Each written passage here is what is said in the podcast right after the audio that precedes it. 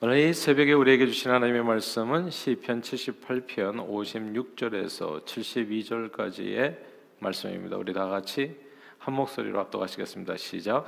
그러나 그들은 지존하시는 하나님을 시험하고 반항하여 그의 명령을 지키지 아니하며 그들의 조상들 같이 배반하고 거짓을 행하여 속이는 활같이 빗나가서 자기 산당들로 그의 노여움을 일으키며 그들의 조각한 우상들로 그를 진노하게 하였음에 하나님이 들으시고 분내어 이스라엘을 크게 미워하사 사랑 가운데 세우신 장막 곧 실로의 성막을 떠나시고 그가 그의 능력을 포로에게 넘겨주시며 그의 영광을 대적의 손에 붙이시고 그가 그의 소유 때문에 분내 하사 그의 백성을 칼에 넘기셨으니 그들의 청년은 불에 살라지고 그들의 처녀들은 혼인 노래를 들을 수 없었으며 그들의 제사장들은 칼에 엎드려지고 그들의 과부들은 애곡도 하지 못하였도다. 그때 주께서 잠에서 깨어난 것처럼 포도주를 마시고 고함치는 용사처럼 일어나사 그의 대적들을 처음 물리쳐서 영원히 그들에게 욕되게 하셨도다. 또 요셉의 장막을 버리시며 에브라임 지파를 택하지 아니하시고 오직 유다 지파와 그가 사랑하시는 시온산을 택하시며 그의 성소를 산의 높음 같이 영원히 두신 땅 같이 지으셨도다. 또 그의 종 다윗을 택하시되 양의 우리에서 취하시며 젖 양을 지키는 중에서 그를 이끌어내사 그의 백성인 야곱 그의 소유인 이스라엘을 기르게 하셨더니 이에 그가 자, 그들을 자기 마음의 완전함으로 기르고 그의 손의 능숙함으로 그들을 지도하였도다. 아멘. 막강한 러시아의 공격으로 하루아침에 넘어갈 것 같았던 우크라이나가 오늘날까지 잘 버티고 있습니다. 이제 많은 나라들에서 또 협력도 하고 이렇게 도움도 주고 있지요. 아, 저희도 이제 식료품 같은 거 이미 어, 펀드레이징을 하기 시작했고 그래서 잘 그 피난민들에게 아, 잘 이렇게 공급이 되어져서 아, 이렇게 정말 전쟁의 와중에 큰 공포와 두려움 가운데 또 실망과 여러 가지 좌절 가운데 있는 사람들에게 조금이라도 삶의 의욕과 용기를 주는 아, 그런 도움이 되어줄 수 있기를 기대합니다. 하나님의 은혜가 우크라이나 땅에 임하기를 간절히 소원하고 또 기도하는 바는 러시아와 우크라이나 서로 간에 더 큰 상처와 고통이 남기 전에 이 전쟁이라고 하는 것은 정말 참으로 비인간적인 일이거든요. 사람을 죽이는 일이고 또 죽는 일이기도 해요. 엄청 슬픈 일이고 고통스러운 일이기 때문에 이, 이 전쟁에 더 오래 가지 아니하고 빨리 조속히 종결되어져서 양국이 너무나 그 백성들이 큰 상처가 없기를 간절히 바라는 겁니다. 평화적으로 이 분쟁이 이 전쟁이 잘 해결되기를 아, 여러분들에게 또 기도 부탁을 드리고 또 계속해서 기도해 주시기를 원합니다. 아, 모든 전쟁이 사실 그렇지 않을 수는 있지만 때로 하나님께서는 하나님의 백성들을 연단하실 목적으로 아, 성경에 보면 전쟁을 사용하기도 하셨습니다. 오직 하나님의 은혜로 가나안 땅을 소유하게 된 이스라엘 백성들은 하나님의 경고를 무시하고 그 땅에서 하나님을 배반하지요.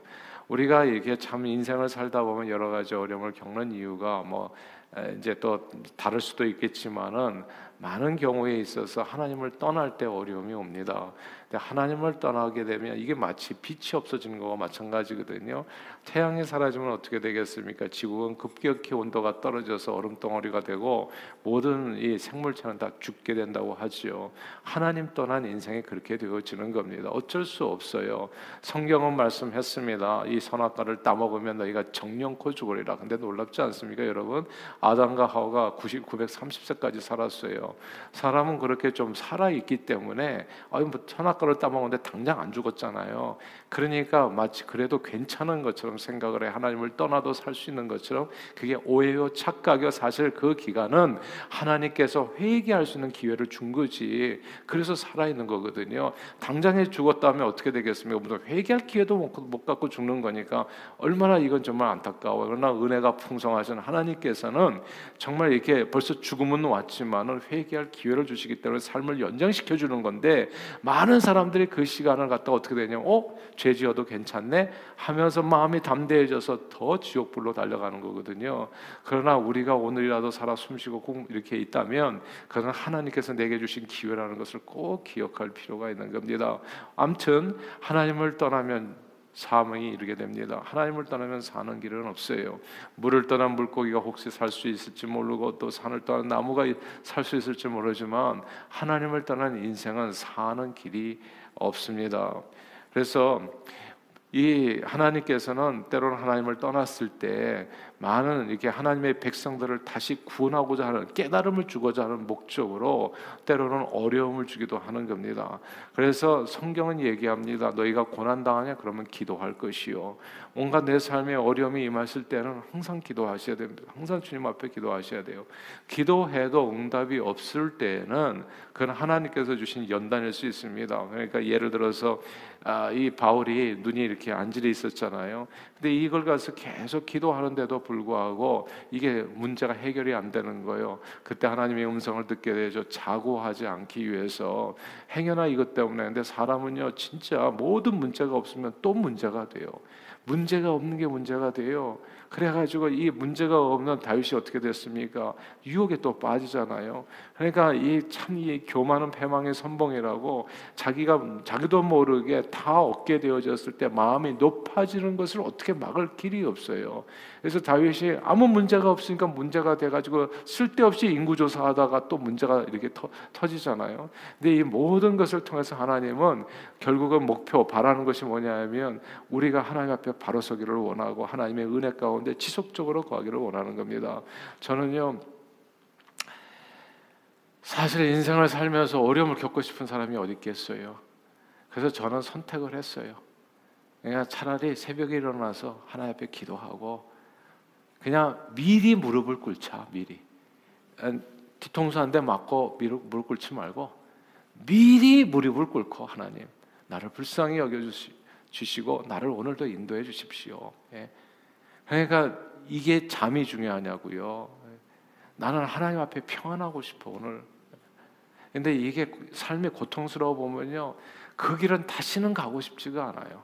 근데 어, 어리석은 사람은 똑같은 어려움을 계속 반복하더라고. 그러니까 저는 그 어려움을 반복하고 싶지 않아요. 그러니까 주님 앞에 나와서 납작 엎드려 나를 도와달라고 나를 불쌍히 여겨 주십시오. 오늘도 주님 앞에 맡기고 그 길을 걸어가는 겁니다. 저는 이것이 현명한 길이라고 생각해요. 주님 앞에 먼저 무릎을 꿇고 도움을 청하고 항상 은혜를 강구하는 길이요. 오직 하나님의 은혜로 근데 가나안 땅을 소유하게 된 이스라엘 백성들은 하나님의 경고를 무시하고 그 땅에서 하나님을 배반하고 산당을 짓고 조각한 우상들을 섬기게 됩니다. 서로 각자 속에는 오른 대로 행해서 하나님을 떠나게 되죠. 그때 하나님께서 주변 국가들을 통해서 이런저런 어려움을 겪게 하십니다. 그 어려움 속에서 이스라엘 백성들이 하나님께 부르짖었을 때 하나님께서 또 많은 사사들을 보내서 저들을 구원해 주시죠. 근데 엘리 제사장 때에 두, 그의 두 아들인 홈니와 비네아스가 하나님께 드리는 하나님께 드렸던 제사까지도 더럽힙니다. 자신들의 제사장 직권을 남용하지요. 그래서 하나님께 바쳐진 재물을 탐하고 성막에서 일하는 여인들을 보면서 하나님 앞에 도저히 말도 안 되는 엄청난 죄를 짓게 됩니다. 우상들을 섬기는 것도 모자라서 백성의 지도자라고 불리는 제사장들마저 하나님의 거룩함을 더럽히니까 어떻게 됩니까? 하나님은 크게 분노하시고 슬퍼하셨습니다. 그때 하나님께서는 블레셋을 일으켜서 이스라엘을 침공하게 됩니다. 그래서 이 모든 전쟁이 그렇지 않을 수 있지만 때로 하나님께서는 하나님의 백성들을 연단하실 목적으로 전쟁을 사용하기도 합니다. 인간관계가 막 부딪 히게 돼서 사람과 부부 싸움을 벌리기도 하고 부모와 부모와 자식 간의 전쟁이 벌어지기도 하고 형제와 형제 사이 다투기도 하고 진짜 총칼을 들게도 하고요. 그러니까 이게 모든 전쟁이 다 그렇지는 않지만 하나님께서는 백성들을 연단하실 목적으로 때로는 전쟁을 과거에 보면 구약성에 보면 일으키셨습니다. 블레셋을 일으켜 이스라엘 침공했습니다. 전쟁이 벌어졌지요. 그 전쟁에서 많은 젊은이들이 죽었고 그리고 여인들이 과부가 되었고 제사장 홈리아 비르나스마저 죽고 실로에 있었던 장막이 장 실로의 장막 안에 있었던 법궤까지도 빼앗겨 버립니다. 하나님께서 블레셋을 들어서 어떻게 해요? 이스라엘의 죄를 심판하신 겁니다. 이럴 때 되게 주의해야 돼요. 그럴 때 빨리 납작 엎드려서 회개를 해야 되는데 그냥 원한을 품고 끝까지 해보자 그러면 어떻게 되겠어요? 우리는 꼭 기억해야 될 게 있습니다. 하나님께서 블레셋을 승리케 하신 것은 블레셋이 이스라엘보다도 거룩하고 온전한 백성이었기 때문이 아닙니다. 하나님을 모르는 블레셋은 그저 하나님께서 휘두른 몽둥이로 쓰임 받았을 뿐입니다. 제가 6.25 전쟁을 가만 보니까요. 예, 정말 하나님의 뜻으로 다시 한번 6.25 전쟁을 풀어보니까 6.25 전쟁은 하나님께서 우리 민족을 다시 깨우는 몽둥이였지 않았나라는 생각이 들어요. 그러니까 북한이 남한을 진짜 때린 거죠. 예, 남침인 거죠, 이렇게. 그래가지고 정말 많은 사람들이 죽었어요. 지금도 마찬가지예요. 이게 오버래핑 되는데 해아래 새 것은 없어요. 비슷한 일들이 계속 반복돼요. 그러니까 이 소련이 지금 아니 소련이 아니라 러시아가 우크라이나를 침공했잖아요. 근데 이게 몽둥이 같이 때리는 건데 근데 그 일을 통해서 하나님께서 우리가 꼭 깨닫기를 원하는 내용이 있지 않은가. 사실 예전에 뭐 아실 겁니다. 그냥 북한에 사실 교회들이 더 많았거든요. 근데 그 목사님들이 죄송하지만 진짜 우상 숭배하고 천황폐하 만세하고 그 신도에 가가지고 절하고 진짜 말도 안 되는 일을 그러니까 제사장들이 벌린 거예요 그때 그 역사에 그냥 감출 수 없는 수치스러운 얘기들이 되게 많아요. 주기철 목사님 같이 오히려 신사참배하지 않았던 사람은 감옥에다 가두고 그리고 그냥 이 목사 자격증도 면직해 버리고 그런 부끄러운 역사가 있어요. 전쟁이 괜히 일어나겠냐고요, 여러분. 하나님께서 블레셋을 괜히 일으켜서 사랑하는 백성들을 치겠냐고요. 그래서 북한 땅에서 그 신사참배했던 평양 그 한때는 예루살렘 교회가 일도 남지 않냐고 다 없애버린 거예요 하나님께서 그러니까 성경을 가만 보면 역사가 반복되는 것처럼 느껴지는 순간들이 있어요. 근데 이게 그럼 북한 공산당이 잘해서 그랬냐? 아니죠 그게. 몽둥이로 한번 사용한 거죠. 몽둥이로 사용하고 나서 그 몽둥이가 어떻게 됐는지 오늘날 북한을 보면 알잖아요. 그냥 완전히 그 몽동에는 또 하나님께서 그 대적은 오늘 본문의 얘기입니다. 하나님을 모르는 블레셋이 잘나서 이스라엘이 패망한 게 아닙니다. 블레셋은 그저 하나님께서 한 번 휘두르신 몽둥이에 불과했어요. 그 쓰임새가 닿은 후에 하나님께서는 블레셋을 하나님의 영광을 나타내는 도구로 사용하십니다. 목동 출신 다윗을 세워서 블레셋과의 전쟁에서 그들을 대표하는 장군 골리앗을 쓰러뜨림으로써 하나님의 영광을 온 천하에 나타내 주십니다. 그리고 다윗으로 하여금 순전함으로 하나님의 백성 이스라엘을 바르게 지도하게 하셨습니다. 복귀를 다시 찾아오고 하나님의 성전이 건축되도록 그의 마음을 주장해 주셨습니다. 우리는 오늘 본문을 통해서요 전쟁과 평강, 전쟁과 평화, 삶과 죽음 그리고 제사장 직무를 감당하고 못하고 왕이 되고 안 되고 이 모든 문제가 그 사람의 재능이나 능력이나 옳고 그름이 아니라 놀랍게도 모두 하나님의 주권을 따라 이루어진다는 사실을 보게 됩니다. 사랑하는 여러분 들어보세요. 저와 여러분 우리가 믿는 하나님은 인간 역사를 구경만 하시는 분이 아닙니다. 인간 역사 속에 들어오셔 내 삶 속에 들어오셔서 내 삶의 주인이 되어 주시고 그래서 예수 믿는다는 게 뭐가 엄청난 일이냐면 예수 그리스도가 내 안에 들어와서 내 삶의 주인이 되어 주시옵소서 이렇게 강구하는 거거든요. 내 인간 역사에 내 삶의 주인이 되어 주셔서 내 삶을 주장해 달라고 기도하는 거예요. 그래서 그 삶이 형통할 수밖에 없는 겁니다. 왜냐 하면 그분이 내 삶을 주장해 주시기 때문에 우리 역사 속에 들어오셔서 주님은 우리 하나님은 역사의 주인이 되어 주시 역사를 만들어 가시는 분입니다. 그래서 오늘 시편 기자는 이렇게 고백하는 거예요. 다 함께 56절 같이 한번 읽어 볼까요? 56절입니다. 읽습니다. 시작. 그러나 그들은 지존하신 하나님을 시험하고 반항하여 그의 명령을 지키지 아니하며 아멘. 여기서 이 시편 기자가 하나님을 어떻게 고백하는지를 보세요. 지존하신 하나님 이 구절에 히브리어는 엘로임 엘론입니다. 엘로임은 전, 전능자라는 뜻이요. 엘론은 지극히 높으신 분이라는 의미거든요. 그래서 엘로임 엘론을 이렇게 연결해서 사용하면 세상 만물을 창조하신 유일하신 하나님이시요. 온 우주의 하나뿐인 절대자를 의미하는 겁니다. 세상 만물을 언제나 절대 주권으로 다스리시는 만왕의 왕 만주의 주 엘로임 엘론입니다. 사람들이 종종 착각하는 게 있어요. 인간의 생사 화복이 자신의 노력에만 달려 있다고 생각하는 겁니다. 그러나 우리가 꼭 기억해야 될 성경 구절은 로마서 9장 16절. 그런즉 원하는 자로 말미암음도 아니요 다른 박질하는 자로 말미암음도 아니요 오직 극률이 여기시는 하나님으로부터 말미암음이라. 하나님께서 살리시면 사는 겁니다. 하나님께서 오라 하시면 가, 가야 하는 것이 인생입니다. 그러니까 생사화복에 너무 두려워하지 마십시오 그냥 하나님께서 오라고 하자면 안 죽어요 안 죽는다고 예. 하나님께서 오라 하시면 그러나 언제든지 우리는 가요. 저물을 나서서 그냥 쓰러질 수도 있고 하나님께서 오라 하자면 안 죽는다고요. 엘로임 엘리온을 엘로임 엘로임 엘리온 지존하신 하나님이 저와 여러분들이 믿는 바로 그 하나님 하나님께서 승리를 주시면 성공하고 하나님께서 얼굴을 돌리시면 망하는 겁니다. 저와 여러분들이 믿는 하나님은 지존하신 하나님. 오늘 이 시간에도 절대 주권으로 우리 삶을 주장하시는 분. 오늘 본문은요.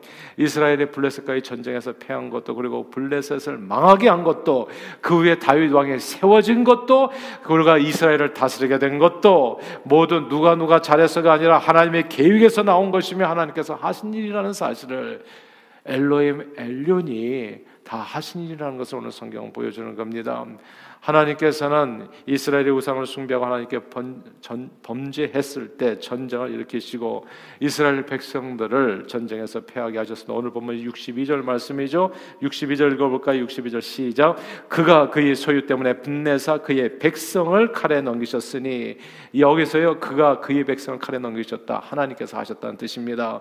또한 하나님께서는 한때 이스라엘을 징계하는 막대기로 사용하셨던 이스라엘 대적 블레셋을 욕되게 하셨습니다. 이번에는 65절을 읽겠습니다. 65절 읽어볼까요? 시작. 그때 주께서 잠에서 깨어난 것처럼 포도주를 마시고 요함처럼 용사처럼 일어나서 그의 대적들을 쳐 물리쳐서 영원히 그들에게 욕되게 하셨도다. 아멘. 여기서 그때 주께서는 용사처럼 일어나서 이어지는 66절에 그의 대적들을 쳐 영원히 욕되게 하셨다. 이 구절을 주목해 보면 누가 쳤다고요? 누가 블레셋을 쳐서 욕되게 하신 분은 지존하신 하나님 하나님께서 하셨다는 겁니다. 우리 인간 역사는 그냥 우리들끼리만 잘 살아가는 게 아닙니다. 하나님께서 수시로 개입하십니다. 수시로. 그래서 하나님께서 그러니까 해 아래 압박 있는 거 주걱이 계셔서 그 팔로 막아주셔서 정의가 산다고 하나님께서 막아주시는 거예요. 하나님께서 역사하시는 겁니다. 하나님께서 주인이라는 뜻입니다. 그리고 이스라엘 열 지파 요셉의 장막을 버리고 남유다 지파를 세워서 성소를 예루살렘 곳에 두신 분도 오늘 본문의 68절에 보니까 하나님이라고 말씀하세요. 하세요. 그리고 마지막으로 하나님께서는 다윗을 왕으로 택하시어 그로 하여금 이스라엘 백성들을 다스리게 하셨습니다. 오늘 보면 70절입니다. 70절 한번 읽어볼까요? 70절 시작. 또 그의 종 다윗을 택하시되 양의 우리에서 취하시며 아멘. 그의 종 다윗을 누가 하나님이 택하셨다고요. 이게 진짜 놀라운 말씀입니다. 하나님께서 일개 목동을 택하셔서 왕으로 만드셨어요. 진짜 걸음덩이에 드셔서 높은 곳에 다니게 하실 수 있는 분이 하나님. 그래서 다윗이 역대상 29장에서 고백하잖아요. 정말 천지에 모이는 것 모든 것이 다 주의 것이라고. 인생에 위대하게 되고 크게 되고 성공하고 이 모든 것이 주의 손에 달려 있다는 거. 그게 우리의 신앙 고백인 겁니다. 사랑하는 여러분, 저와 여러분들의 믿는 하나님은 치졸하신 하나님입니다. 전능자요 그분의 절대 주권으로 세상 만물을 다스리며 전쟁의 승리와 패배를 주시기도 하시고 사람을 크게 되고 위대하게 되는 거 성공과 실패 다 주님 앞에 달려 있는 겁니다. 오늘 새벽에도 잘 나오신 거예요. 예. 저는 그냥 삶을 드려요. 예. 나는 여러분들은 어떻게 생각할지 모르지만 난 예수가 생명이라고 믿어요. 그리고 이, 이 하나님이 내 생사화복을 주장한 오늘 하루도 인생은 한 번에 10년씩 사는 거 아니에요. 한 번에 일주일씩 사는 것도 아니고 저는 우리 교회, 우리 한국 기독교인에게 주는 가장 큰 하나님의 축복은 은혜는 저는 새벽 기도라도 믿어요. 매일마다 성전에 나오는 거 아니겠어요? 매일마다. 날마다 성전에 모이기를 힘쓰고 그때 하나님께서 축복해 주시는 거거든요. 이게 얼마나 큰 특권인지를 사람들이 몰라. 저는 진짜 답답해요. 예. 그러나 이거는 진짜 특권이에요. 주님을 만나는 특권. 과거의 이스라엘 백성들은 모세를 앞에다 두고 멀리서 바라봤어요. 근데 이제는 우리가 멀리서 바라보는 때가 아니라 주 안에 거하잖아요. 주님은 내 안에 거하고. 이런 특권을 받았는데 왜 사용하지를 않으십니까? 우크라이나 전쟁의 끝이 어떻게 되겠습니까? 감히 인간의 지혜로는 판단할 수 없지만 저는 하나님께서 엘로임 엘리온 지존하신 하나님께서 가장 선하게 결말 지어 주시기를 기도할 뿐입니다. 전쟁의 승리와 패배는 하나님께 있습니다. 그러므로 무엇보다도 먼저 회개하고 힘들고 고통스러울 때일수록 주님을 붙들어야 됩니다. 우리의 삶도 마찬가지입니다. 성경은 고난 당하는 자가 너희 가운데 있느냐 기도하라 말씀했습니다. 저는 고난 당하기 전에 먼저 기도하고 싶어요. 저는 그것도 싫어. 내가 아파 보니까 그냥 발가락 아픈 것도 힘들더라고. 저는 그런 고통을 가고 싶은 생각이 안 들어요. 가만 보니까 고난 당하는 사람 기도하라 얘기하는 거 보니까 왜 거꾸로 하면 안 됩니까? 기도해서 고난을 피하라고. 예. 그리고 내 삶의 모든 에너지는 십자가 사명 감당하는데 삶을 다 드리는 거예요. 쓸데없는 고생은 다 피하고요. 회개하고 주님 앞에 자신을 내어놓고 다윗의 자손 예수여 나를 오늘도 불쌍히 여겨 주옵소서 간구하면 지존하신 하나님 엘로임 엘리온 인간의 생사 화복을 다 주관하신 주님께서 저와 여러분의 삶을 붙들어 생명의 길, 축복의 길, 영광의 길로 인도해 주신 것도 그러므로 오늘도 오직 지존하신 하나님만을 의지하여 그분께 간구하심으로 하나님 주시는 놀라운 구원의 은총을 풍성히 누리시고 십자가 사명, 영원 구원의 사명을 기쁨으로 온전히 감당하는 저와 여러분들이 다 되시기를 주님 이름으로 축원합니다. 기도하겠습니다. 하나님 아버지 우리 모든 인생을 절대 주권으로 다스리는 주님을 찬양합니다. 늘 주님 앞에 겸손히 주님의 은혜를 간구함으로 원하는 자나 다름악자라는 자로 말미암음이 아니라 오직 극률이 여기시는 하나님의 은혜로 형통한 오늘 하루가 되도록 축복해 주옵소서. 우크라이나를 불쌍히 여겨 주시고 구원해 주세요. 예수님 이름으로 기도합니다. 아멘.